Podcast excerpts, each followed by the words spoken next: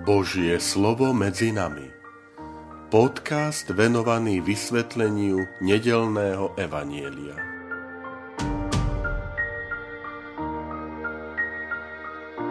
Vitajte, milí priatelia, pri počúvaní tohto môjho podcastu. Volám sa František Trstenský a som spišský diecézny biskup. štrnásteho januára, druhá nedeľa v cezročnom období.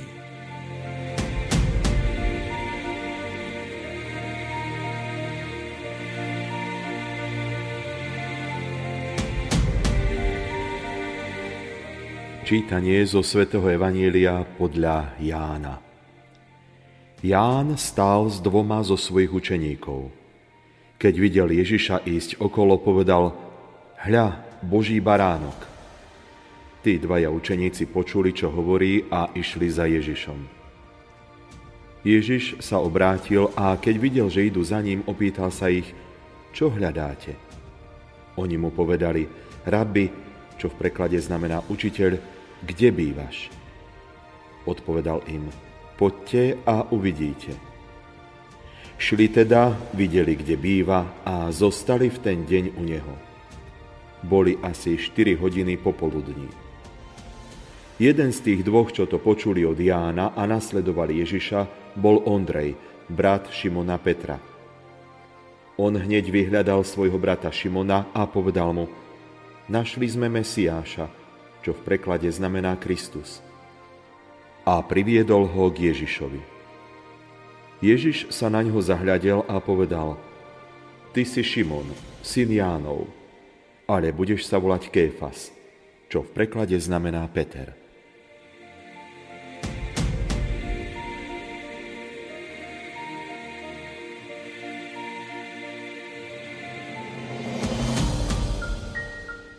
Milí priatelia, drahí bratia a sestry, dnešný úryvok nám ponúka scénu povolania.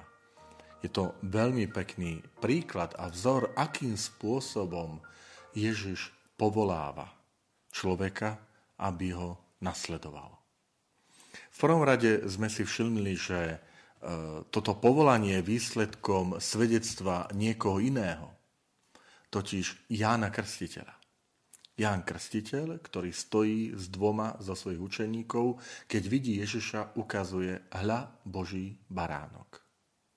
To je dôležité, že uvedomiť si, že aj v našom živote máme aj my to poslanie ukázať na Ježiša. Máme aj my tú možnosť urobiť druhého učeníkom Ježiša Krista. Ukázať druhým: "Pozri, toto je Ježiš." Pozbudzujem vás, aby sme v prostredí, v ktorom žijeme, v ktorom sa pohybujeme, do ktorého nás Pán povolal, aby sme boli tí, ktorí ukazujeme na Ježiša Krista. Byť takým Jánom Krstiteľom, ktorý ukáže, že toto je Boží baránok, toto je Kristus, toto je Spasiteľ. Treba ísť za ním. A takto aj porozumeli títo dvaja učeníci, že keď počuli, čo hovorí, išli za Ježišom.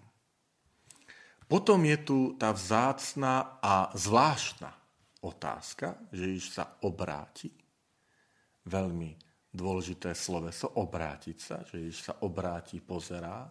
Nie je to len tu, ale aj pri iných situáciách, že Ježiš sa obrátil, tak, lebo to vyjadruje ten záujem, ten osobný pohľad. Že to nie je len také, aké si leda bolo, ale že Ježiš sa obracia na tých, ktorí idú za ním. Chce im vidieť do tváre, chce ich poznať. A potom im hovorí tú otázku: "Čo hľadáte?" Túto otázku môžeme definovať ako otázku zmyslu, ktorý, ktorú si musí dať každý, keď je na začiatku cesty. Jasne si položiť, že o čo mi ide v živote? Čo hľadám? Čo chcem dosiahnuť? Veľmi, veľmi dôležitá otázka, lebo nám hovorí aj to, že vyjadrujú, chce Ježiš, aby vyjadrili svoje vnútro. A vidíme, že učeníci namiesto toho, aby boli sklamaní alebo prekvapení, nereagujú odmietavo. Prijímajú túto jeho otázku a odpovedajú. Pane, kde bývaš? Ešte sa zastavím kratučko pred takou zaujímavosťou, že niektoré preklady nedávajú tú otázku, že čo hľadáš, ale koho hľadáte. Nie čo, čo hľadáte, ale koho hľadáte. To je otázka, ktorú dáva skriesený Ježiš Márii Magdaléne. Žena, prečo plačeš, koho hľadáš? To je otázka, ktorú Ježiš kladie v Getsemanskej záhrade. Koho hľadáte? Odpoveď Ježiša Nazareckého. Čiže po, po zmysle, po tom osobnom, osobnom spoznaní, rozhodnutí. No a pokračujeme teda ďalej. Učeníci reagujú otázkou Pane, kde bývaš? Alebo teda presnejšie Učiteľ, kde bývaš? Čiže to znamená, to kde bývaš je v protiklade s tým, čo sa deje, lebo bývať v gréčtine meneo, zotrvávať, zostávať, znamená hľadať istú stabilitu, obydlie, príbytok. Kým oni idú, hľadajú, nie, to je ten dynamizmus.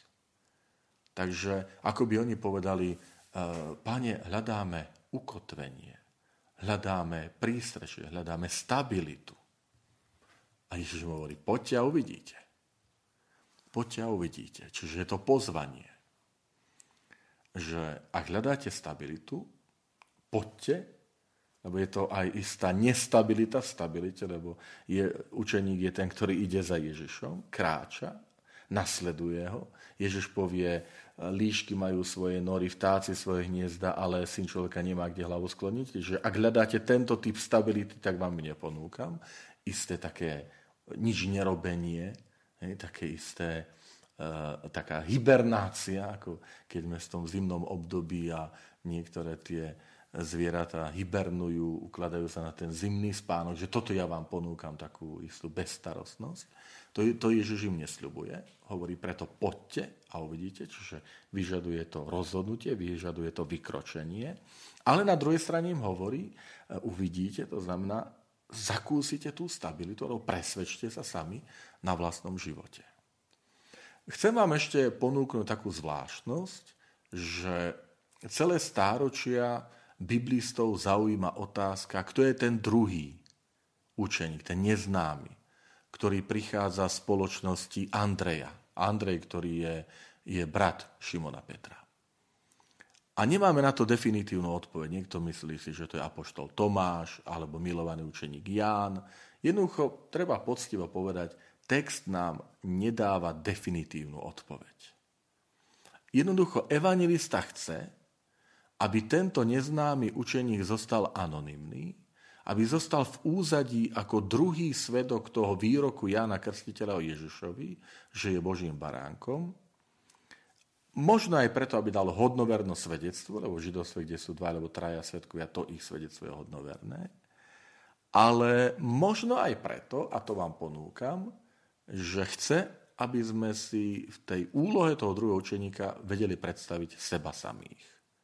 Že ja som ten druhý učeník a čo by som ja povedal Kristovi? Čo by som ja povedal Kristovi?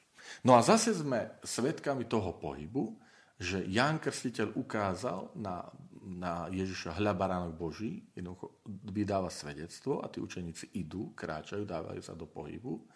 A zase je tu Andrej, brat Šimona Petra, ktorý vyhľadá svojho brata a privedie ho k Ježišovi. Opäť dôležitosť toho svedectva. Dôležitosť nájsť brata preto, aby ho priviedol. Tam je to veľmi pekné, že nie je použité slovo, že šiel s ním alebo prišiel s ním, ale je tam povedané, že priviedol ho. Čiže dôraz je až tak na fyzický kontakt, v niečom zmysle priviesť za ruku. Možno Andrej musel presvedčiť svojho brata, prekonať jeho pochybnosti. Um, že, lebo tam je napísané, že vyhľadal svojho brata. Čiže a oznámil mu, zvestoval mu, že našli sme Mesiáša. Dôležité, nie? Ten charakter, ten charakter teda tá dôležitosť, že zvestovať Mesiáša. tá radosť z toho, že našli sme Mesiáša, viete, máme pred sebou rybárov, to nie je ako keď sa im podarilo predať ryby za dobrú cenu a mať dobrú tržbu. Je to radosť, našli sme Mesiáša. Priatelia, tešíme sa z toho, že sme Ježišovi učeníci, že aj my sme našli Mesiáša. No a potom záver toho úryvku, tu sa objavuje tá prezývka, podľa ktorej sa Šimon bude volať v dejinách cirkvi, že ty si Šimon, syn Jánov, ale bude sa volať Kéfas, čo znamená Peter.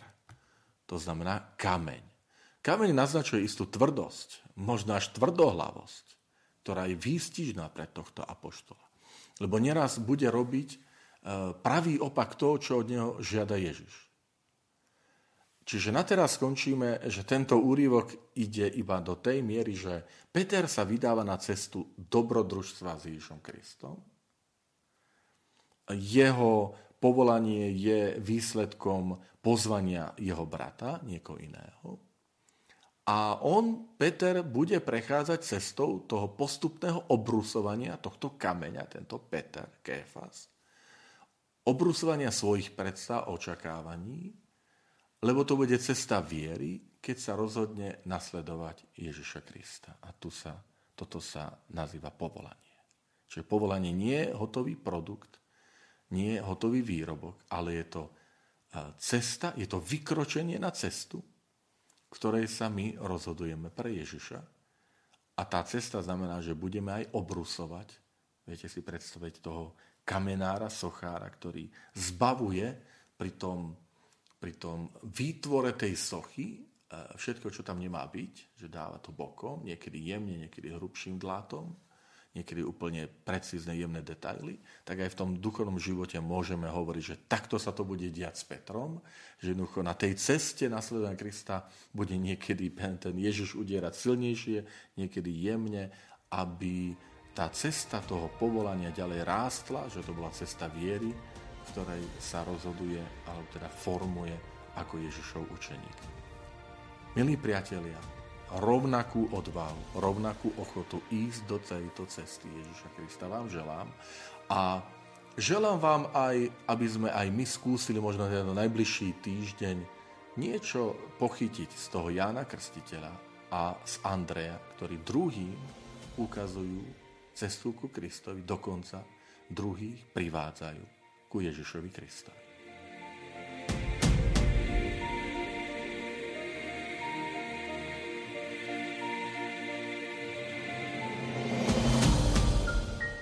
Ďakujem, že ste počúvali tento môj podcast.